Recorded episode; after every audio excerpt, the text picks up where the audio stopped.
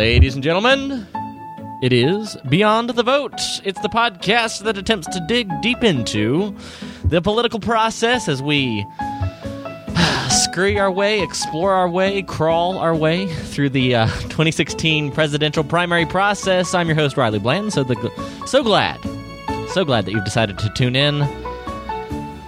Man, it's it's a grind, folks. It's a grind. Uh, and I also have, as always, the co-host of the podcast right here, my good friend and yours. He's Mr. Scott Rifen. How's it going, Scott? Uh, marvelous, marvelous. How about you?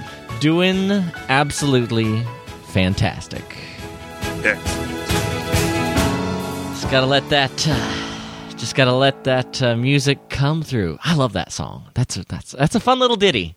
Oh yeah, I'm not gonna lie. It's uh, I'm, I'm glad we picked it. Um, kind of so- makes me feel like Paper Chase. uh, I have no idea what paper chase is. Oh, I, I, this is the beauty of this podcast. So many political and cultural differences, but, but because of age and culture and um, because I'm old. You're saying? Thank yes, yes, that's exactly it. No, and uh, well, and because I was not here in the '90s and you were, so we're gonna. So I have questions for you, sir, about the 1996 crime bill, uh, because here we are. Uh, we're gonna get into presidential politics, but this time, uh, let's jump in on the on the Clinton side. Trump's been kind of quiet this last week. Uh, of course, on on tap for tonight, we got a.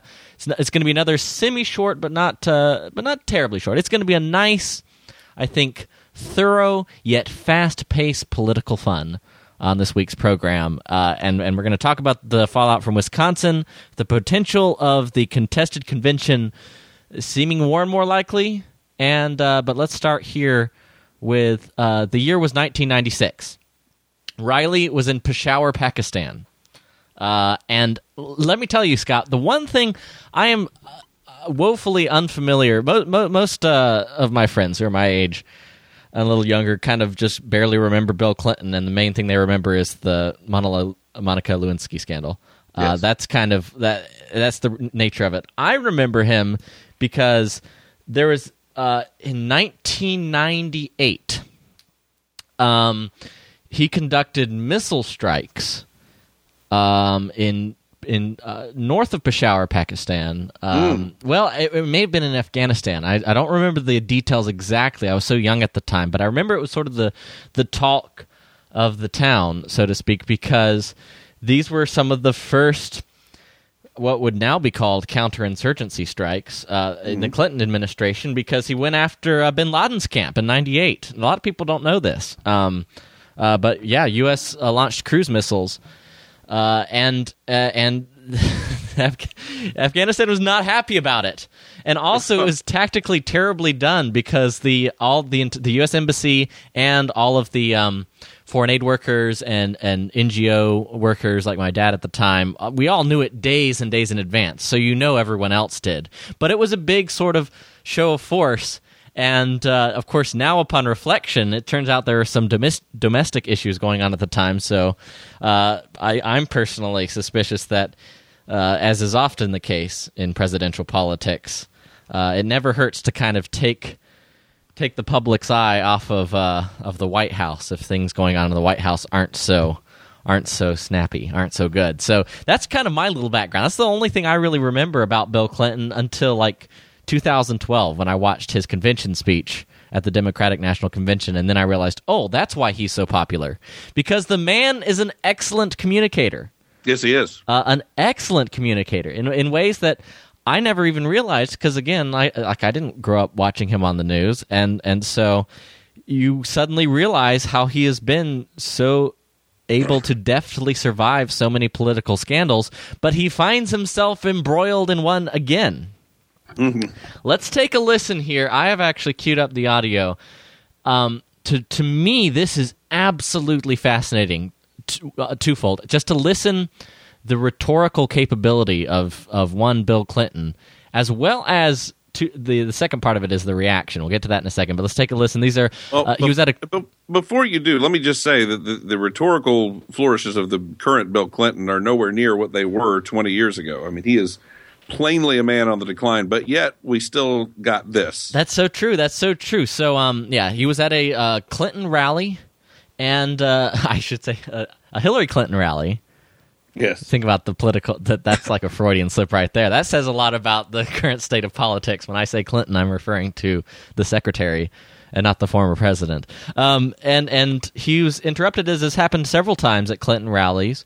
Uh, he was interrupted by protesters uh, that uh, were part of the Black Lives Matter movement. Uh, and they are uh, particularly protesting hard this 1996 crime bill. Uh, and I've had to do some research. I'm not. I'm no expert on it. This week, I've really been been reading a little bit more about it. but let's take a listen to what he has to say here. Here we go. All right. Oh, wait. Uh, let's tell you what I'm going to do. I'm going to pause my recorder real quick and make sure I can pipe up that audio. And we're back. Here we go. All right. So let's take a listen. Here he is Bill Clinton referring to the 1996 uh, crime bill, taking the protesters directly on. None of this ignoring them. None of this, let's kick him out. He engages. Here he is. Whose family comes from Scranton. Referring to Joe Biden. Chairman of the committee that had jurisdiction over this crime bill. I had an assault weapons ban in it. I had money for inner city kids for out of school activities. We had 110,000 police officers so we could put people on the street, not in these military vehicles, and the police would look like the people they were policing. We did all that. And Biden said, you can't pass this bill, the Republicans will kill it if you don't put more sentencing in. I talked to a lot of African American groups. They thought Black Lives Mattered. They said, take this bill because our kids are being shot in the street by gangs.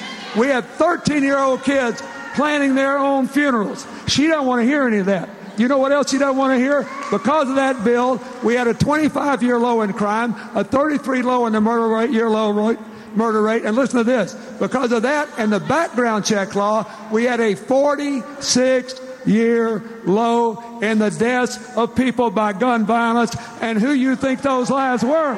That mattered. Whose lives were saved?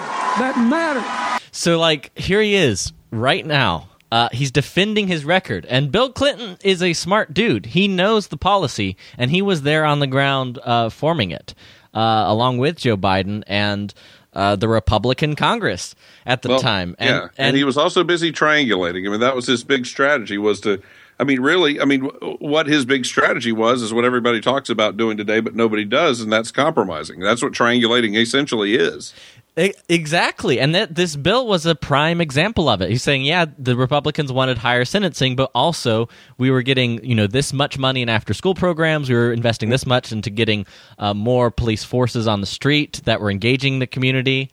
Uh, and and he's, I mean, he's using even talking points that. Uh, pro Black Lives Matter people you would think would be all about, like having a more present, engaged police force that quote unquote looks like the people they're policing, which is again kind of racially coded language. Uh, I, I I prefer.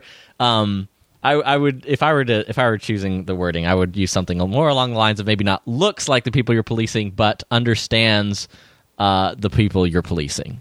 Uh, because there are different. A policeman in rural uh, Georgia is very different than a policeman in Metro Atlanta, and, and their role and their training is different. So, understanding different cultures that you're policing is extremely important. So, he's defending his record, and what's fascinating to me here is that he's just begun, like off the cuff. This we listened to about a minute. He goes on for like another ten minutes defending his record, and he like develops his own refrain. Like every good public speaker knows, whenever you write a speech, you ha- you have a refrain, and, and so like Yeah. he would end every sentence as he was defending his record, and who and that helped lives that you say matter. That kept that prevented the deaths of the lives you say matter. And so he has this like his own refrain. He's having fun with it, and and you're right. He his age is there, but like his capability of defending his record is really well done. It would be the type of thing that if you were if you were a Democrat and it wasn't 2016, you know, this would have been the kind of speech that would uh, rally a country together. Um, Yeah, and it's and- fascinating to me. Fascinating that the fallout, and this is what I want to get from you, Scott. The fact that almost all of the think pieces uh, in the media, I've seen a New York Times piece, I've seen a Washington Post piece, I've- and of course I've seen a Salon piece, but that's kind of a given. But a lot of these uh, these pieces are like, yeah, no, it's it's poor old Bill's fallen into irrelevancy. He's incapable. It's sad to see a once great politician just just fall down and stumble. And he's a real liability to Hillary Clinton's campaign. And I'm just, I watched this and thought, you know, I, I may not, I, I don't agree with a lot of Bill Clinton's policies, but he's a fairly moderate Democrat who was able to work with Gingrich in this crime bill. And he's right there was a 30 year low in violent crime. He wa- it was effective in after school programs and helping lift kids in poor neighborhoods out of poverty.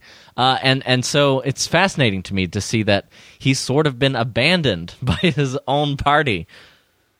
Well, it also goes to show you kind of the shift. I mean, there's been a lot of talk in the last several years about how far right the Republican Party has gone, which has been fascinating to me because uh, there continues to be this this fight to nominate moderates on a regular basis. Uh, so I, I, I haven't seen that shift, but I, we've certainly seen the Democrat Party shift very far to the left. I mean, when you, when you have a guy who is a self avowed socialist, democratic socialist, socialist nonetheless, who is in contention. If the superdelegates didn't exist, these guys would be neck and neck right now uh, for the party's nomination. Uh, you are really talking about a serious leftward shift. Yeah. And the, the Bill Clinton that gave this speech and the Bill Clinton that finally really shot back and shot back in a big way. Because I got to tell you something. I have seen, I have seen protesters interrupt his Hillary Clinton speeches uh, during this campaign cycle, and I've never seen that Bill Clinton come out during this campaign cycle. Uh, there was a Marine who stood up and really gave him what for about Benghazi. Yeah, and I remember. He, he did not handle it well. He really No. dropped the ball. He sounded like a doddering old man. But this thing came up and he was ready. And he not only defended his record, but I thought I thought he rallied the people in the room to be honest with you. No, Uh, they were the other- clearly huh? on his side. Uh, and in fact, what I, I kind of played the best part because uh, the the part that's really making the rounds that I think has ostracized him from a certain sect of the of the liberal media and the Black Lives Matter movement, particularly. Uh, he is now, you know, good luck. Uh, you know, not that he has political ambitions anymore. He's the former president of the United States. You can't really get any higher than that. But he's now sort of persona non grata with this extremely powerful uh, movement within the Democratic Party, and it is, uh, you know, just in terms of pure political uh, speech, pure politics, it's uh, bad for Secretary Clinton because that's her strong point. If she loses her strong minority support, uh, that's when you have uh, Bernie Sanders winning New York in a little over a week. Um, and and I want to play, but this is the part really that. Um, this is the one that made the rounds. This is what people are mostly paying attention to. This is about 30 seconds right here. Signs, this is what's the matter. I don't know how you would characterize the gang leaders who got 13 year old kids hopped up on crack and sent them out onto the street to murder other African American children. Maybe you thought they were good citizens. She didn't. She didn't. You are defending the people who killed the lives you say matter. And that's how he finishes it. You're defending the people who killed the lives you say matter. It's harsh. It's um and it's it's it's unfortunate. Like I know, I know people uh, uh, uh, who are very strong proponents of Black Lives Matter movement, and they would say that's not the case at all, and they would be the first to uh, to talk about the need to destroy the extreme crime uh, and poverty that is so rampant amongst particularly uh, urban bl- black communities. Um, so uh, so it's sort of this this this two sided uh, just to kind of point both both ends at each other, and then I'll let you take a swing at it either way, Scott.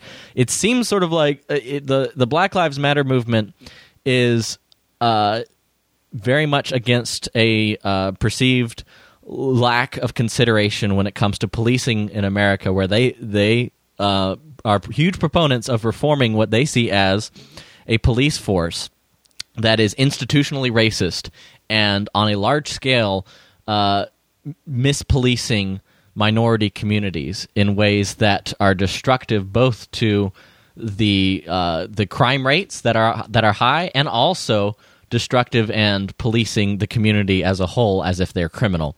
And that's and that's and and I don't agree with that assessment but what I can say is that there is an obvious tension uh, in policing in America today, and it's grown inordinately in the last like two years, particularly. and there needs to be a solution to it. But for the solution to be there, there has to be an understanding of where it comes from and a, a pronounced effort on both sides. On both sides, the, the quote unquote Blue Lives Matter and the quote unquote Black Lives Matter, to establishing solutions to better, more thorough policing. I'm of the camp that it, particularly in poor communities uh, where gang violence is so rampant that Bill Clinton's talking about, there's an enormous problem with under policing. Um, and and there's a and that's a problem with policing. It's just a different view of the type of policing. Because for me, racially charged incidents they're out there, but whenever you talk about the problem of racism, it's extremely uh, difficult to attack it from an institutional level because it's an individual crime and an individual thought process. And so, the best, most uh, effective way to to combat it. This is just Riley's opinion uh, is is to combat it individually, so that when cases of clear and proven racism come up, uh, you eradicate it quickly. Um, mm. But the problem is, is that that's not the case that's being made, and it's drawing these battle lines. Not even Republican versus Democrat, liberal versus conservative, black versus white. It's within the liberal movement these battle lines that have been clearly drawn, and it'll be fascinating to me to see uh, where this goes. Yes. Is it my turn? Oh yes, uh, take it, take uh, take your bat, take your baseball bat, Scott. What do you think? no, there's a there's a thing on the left that happens a lot. There's certain uh, left leaning activists who like to try to parse words and try to find things being said that aren't being said. Uh, they try to they they talk about dog whistle words and code words. Now you, you and I know that's all baloney to try and paint somebody into saying something they're not actually saying, but in this situation, well, yeah, and let's go back to Reagan. When Reagan talked about welfare queens, that immediately meant black. Mm-hmm. When yeah. it, it, plainly didn't mean black. So it, and, mean, it meant, and that's on the Republican side. So when you system. when uh, when you uh, so that let's be fair. So both sides. I, when he said uh, welfare queens, that was seen as racially charged. Scott, yes. do you honestly think in 1996 when Hillary Clinton characterized uh, the uh-huh. criminals that they were targeting as, and I quote, super predators, is that racially charged? Well, that's exactly where I was going to go. This entire Black Lives Matter eruption on the Hillary Clinton campaign boils down to two words super predators. Mm-hmm. And again, you are talking about people who look for code words, who try to create code words, who try to find ways to make you say something you're not actually saying. And here we go. We've got super predators. I'm going to read you the entire quote if, if you don't mind. I'm going to put this in context. Yeah and you be the judge. Here's the quote. But we also have an organized effort against gangs, just as in a previous generation we had an organized effort against the mob. We need to take these people on. They're often connected to big drug cartels. They're not just gangs of kids anymore. They're often the kinds of kids that are called super predators, in quotes. No conscience, no empathy. We can talk about why they ended up that way, but first, we have to bring them to heel, and the president has asked the FBI to launch a very concerted effort against gangs everywhere. Unquote. This could be a Nixon quote. I mean, that's that. No, seriously, that could be. Uh, it's fascinating. Uh, absolutely fascinating. Yeah, I don't. I don't understand uh, why that is seen as coded racial language. And no, and it she, seems she's specifically talking about these people who are in gangs, and she didn't invent the term. This is a term she picked up from law enforcement. Ah, this is so weird. And so, like, I just don't understand. I would understand this if this were Mitt Romney who said it during the election cycle of 2012 and there was a big backlash. Mm. because the bad lines are already there and and this is the nature of politics. You're always looking for a window to attack your opponent and and score political points. It's just the way the system works. I don't understand why a 1996 20 years ago uh, a comment about this in context, which could make perfect sense, has become a central point of these protesters. You see this on sign. Uh, we're not super predators, uh, or the the crime bill destroyed our communities. That that's that's the claim of the Black Lives Matter movement. And yep. and just in the you know light research, I'm no expert on it, but this bipartisan effort did reduce crime and did re- reduce gun violence, which is something that Republicans and Democrats can agree on. In fact, like it included provisions for expanded background checks, which is something that's fairly bipartisan. Even pro-gun NRA uh, people mostly support, you know, a good thorough system of background checks for those who want to purchase a firearm so that they can make sure that there's a clear legal process to do so. And it's just fascinating to me that this has become this has made Bill Clinton of all people persona non grata in in the world of the Democratic Party. And let me just give you a statistic, if I may. From 1993 to 2013, gun homicides in this country fell by 49%. And a lot of that credit for that is given to the crime bill. A lot of it is laid at the feet of the crime bill. Uh, now, what you are seeing is a couple of things. Um, a lot of times, protest movements, whether it's Black Lives Matter or Occupy Wall Street, uh, what you will find is ultimately, end of the day, the funding is coming from socialist groups. Now, who would socialist groups be funding in this election cycle? I mean, Bernie Sanders. Well, there you have it. I mean, so, the Democratic Socialist, I would say. Yeah, and, and, Bernie Sanders is look. Let's be honest. I mean, as, as, yes, he's won eight of the last nine contests, but in reality, he's got New York coming up. He's 14 points down in New York, and if he doesn't have New York, it's over. It is over for him. Um, and so he's fighting for his life. He really is fighting for his campaign's life, and this is one of those things that they've decided they're going to hang their hats on and try to uh, take Hillary down with because, again, they've found a group that is willing to listen to that message and found a group that is willing to respond and go out there and, and disrupt as they have. Yeah, absolutely. I I need I need to get somebody. I need to get some Black Lives Matter people on the podcast and and have a real conversation about like what is the goal of the movement and how what are what is the process for approaching a more positive uh, police force that creates a better environment for African Americans. Because here's the thing that uh, everyone can agree on: uh, poor minority communities uh, need desperately, desperately solutions to rampant crime that creates a cyclical social uh, just spiral that is extremely harmful and i think everyone can agree there needs to be a solution to it. I am just personally i'm rarely baffled in the world of politics. I in fact i pride myself to pretty effectively i can make arguments for multiple causes. I think it makes you a much more effective communicator if you can understand other people's political points of view. Uh, but this is one that i just honestly have a really hard time with. Uh, and I think, th- I, I, mean, I think this needs to happen. I need to get some actual uh, I mean, if it's possible, get some actual reasonable uh, members of the Black Lives Matter community who can effectively uh, communicate it. It's sort of like the um, the fifteen dollar minimum wage activists that go on Neil Cavuto and just get destroyed with how that can possibly work nationally. Ah, yeah. Oh. Well, and that's the thing is that these impoverished communities, a fifteen dollar minimum wage is not going to help anybody out of poverty because uh, at, at that point, fifteen dollars becomes the poverty line. Yeah. Um, so I mean, it, and it's one of those things where everybody within a few percent of that is going to get sucked up in that if, if, we were to actually go to that. Scott, um, Scott, the, why? Let me just ask you a question. Why yeah. can't we agree on a bipartisan effort to increase police policing of high crime areas to reduce the influx of drugs in these poor areas and give wider access and more choice to better schools and expand states' ability to fund these schools through local taxes, through state level things like you know in Georgia the the lottery, and and why can't like these seems like really straightforward common sense solutions to these problems. It, I'm just uh, confounded that I don't think anyone uh, of the remaining presidential candidates uh, are capable of not creating the solutions, but to sell selling solutions to both sides. It's just I, it's uh, kind of I'm kind of stunned that this hasn't happened yet.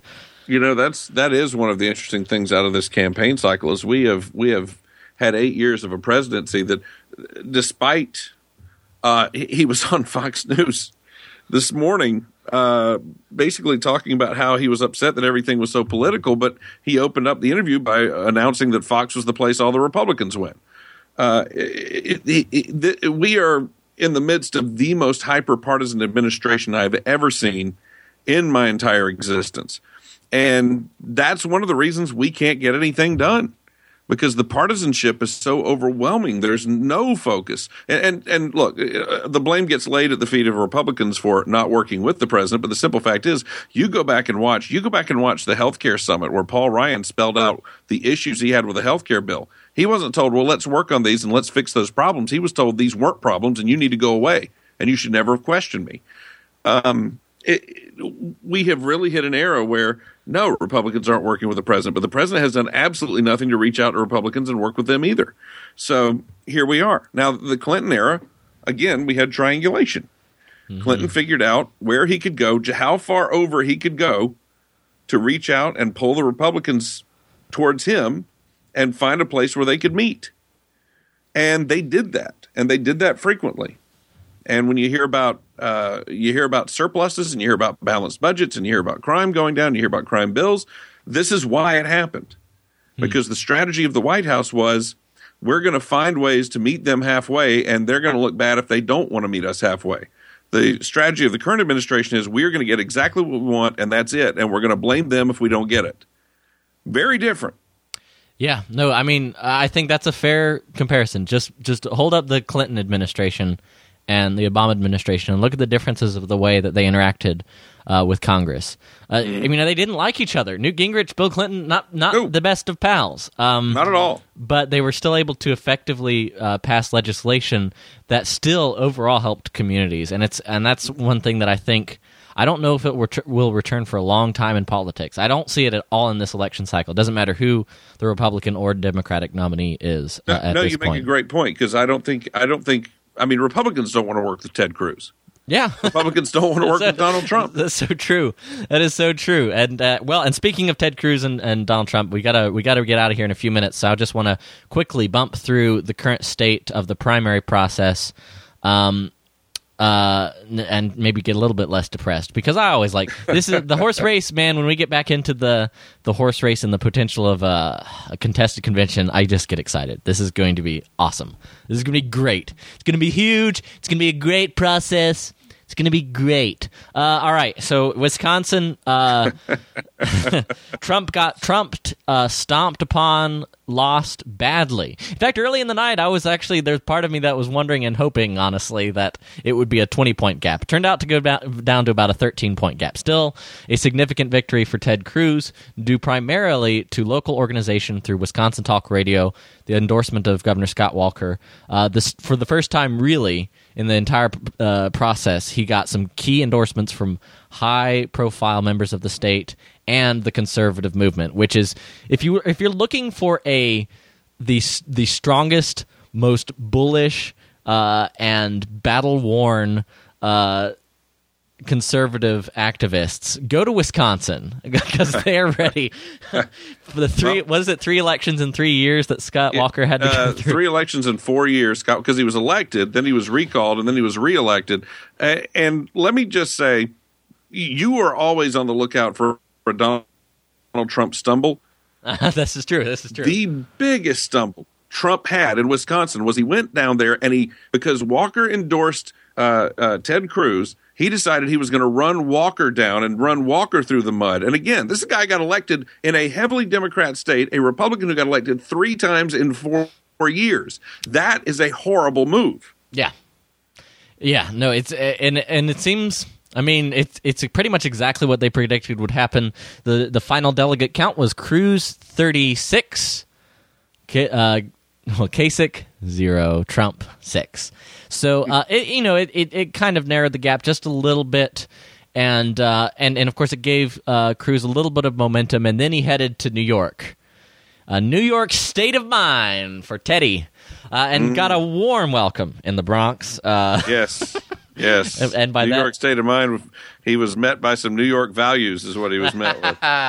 That's really coming to bite him in the in the proverbial behind because uh, this is a political misstep for Cruz. I think. Uh, yeah. Oh you, no, no. Yeah. It's it's and not the fact that he said it. Him the behind. He should be the guy who's willing to look presidential and say to any New Yorkers, uh, uh, "I was not referring to the spirit of the hard work ethic and opportunity." that the great state of New York has offered generations of Americans. And to anyone who thought I did, I apologize. He needs to be the guy who's willing Yep. to apologize. I know there, you know, probably consultants inside the camp are like, no, the cool thing, the the kids are all just being bullish, and we never apologize and never step back. No, that's Trump's gig. Let him be that guy, uh, and and just uh, be willing to apologize and then move forward. Because the fact is, is that New York values. What Scott? When you if you, if the, you'd never watched anything in the in the presidential election, what comes to mind if somebody says New York values with no political context? Oh, gee, 9-11. Yeah, yeah, that's what you That's, you think. that's the worst thing that could come to mind for a Ted Cruz. Yeah, no, but you think you think of firefighters, like especially someone my age. You think of Yeah. firefighters. Uh, so that it's a. I mean, it's just the nature of politics, and it's fascinating that he's sort of he's doubled down on it uh, very much in a way that I think is a is a misstep, but. You know, he knows he's not going to win. I'm, I'm actually I pulled up my one of my a site that, by the way, it tells you so much about 2016 uh, that I've bookmarked and visit every day. Real Clear Politics, Uh, and their latest poll section because I'm always fascinated. So here's two interesting things moving forward. New York. The question is, does Donald Trump hit over 50%? Because if he does, he gets like an automatic 20, 30 delegates more. I, don't remember the exact number, but that's a big threshold. And the current polls have him. We've got a Emerson poll from a couple days ago that was released. It has him at 56 and we've got another uh, a Fox News poll that was released today that has him at 54, um, and Kasich and Cruz distant second and third, uh, 22 and 15, and uh, 17 and 22 respectively. So like each averaging out at like maybe 20 percent. Uh, still fascinating that put together they still beat him. Uh, well, no, not quite, not quite, No, not no, quite. he's over 50. That's, That's that. he's over 50.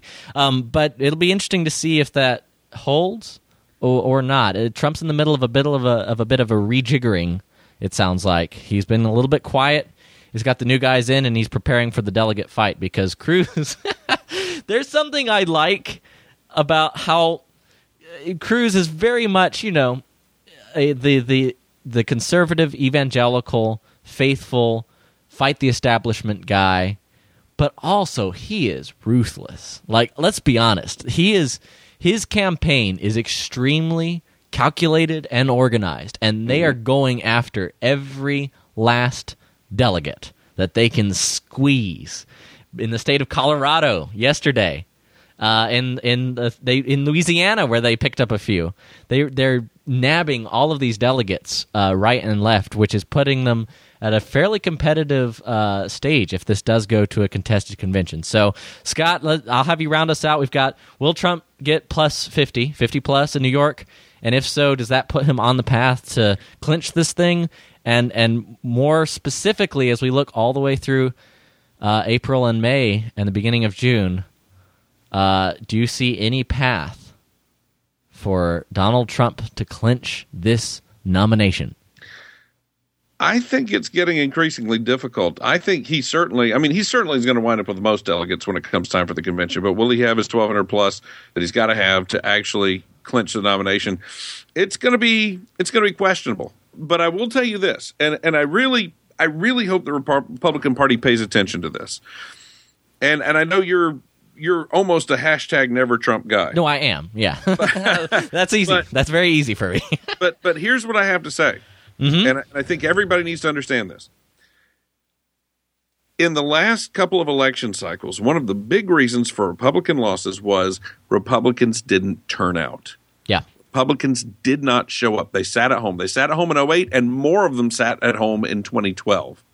Mm-hmm. And so the big difference is you've got to get people motivated and you got to get them wanting to go to the polls. And right now, this is happening in the primaries. Yeah. They're showing up in huge numbers, numbers they haven't shown up in decades to vote for whomever.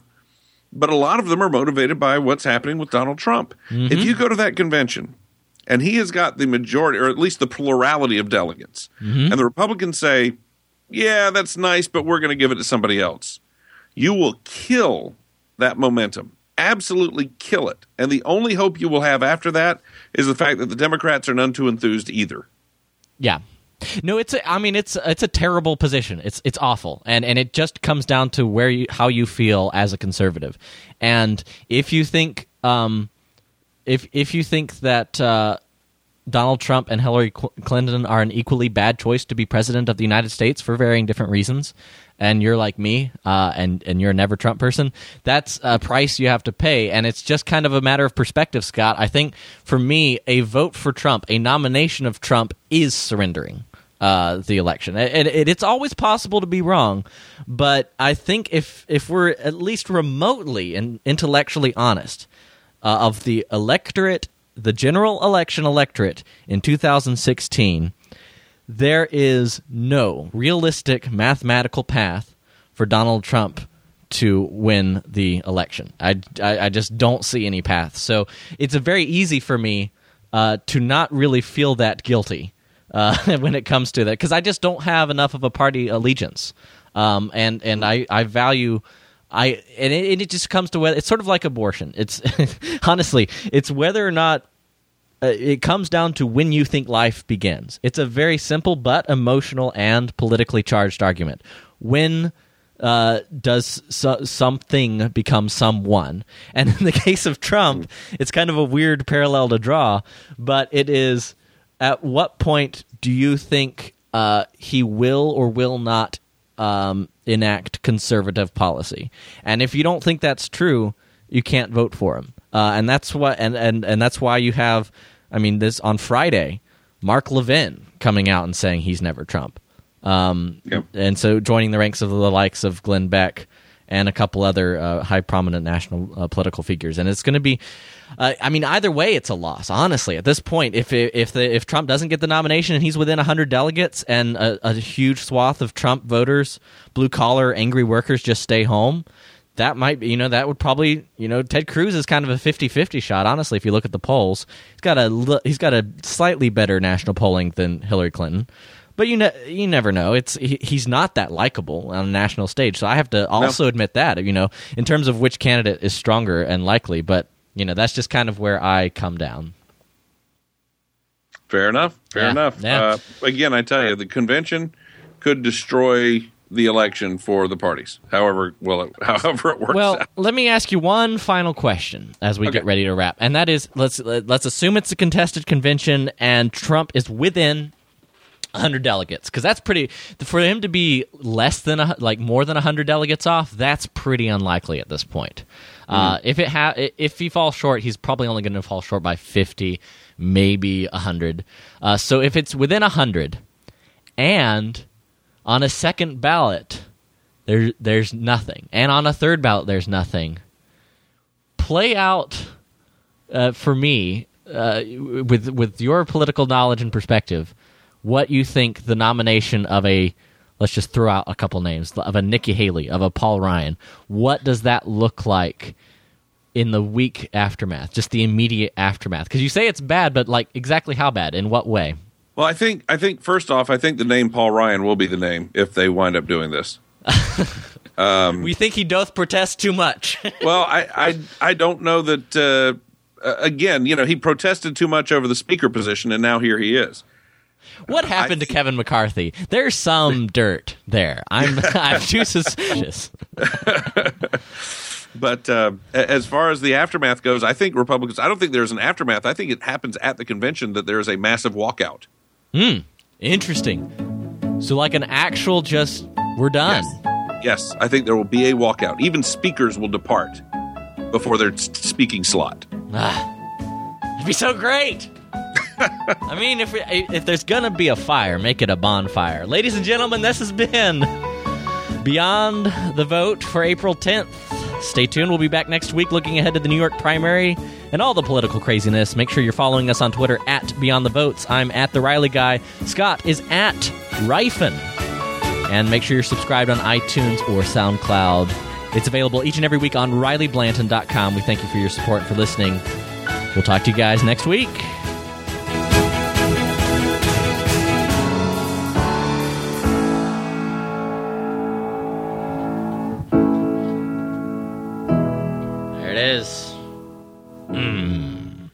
There it is. Here we go.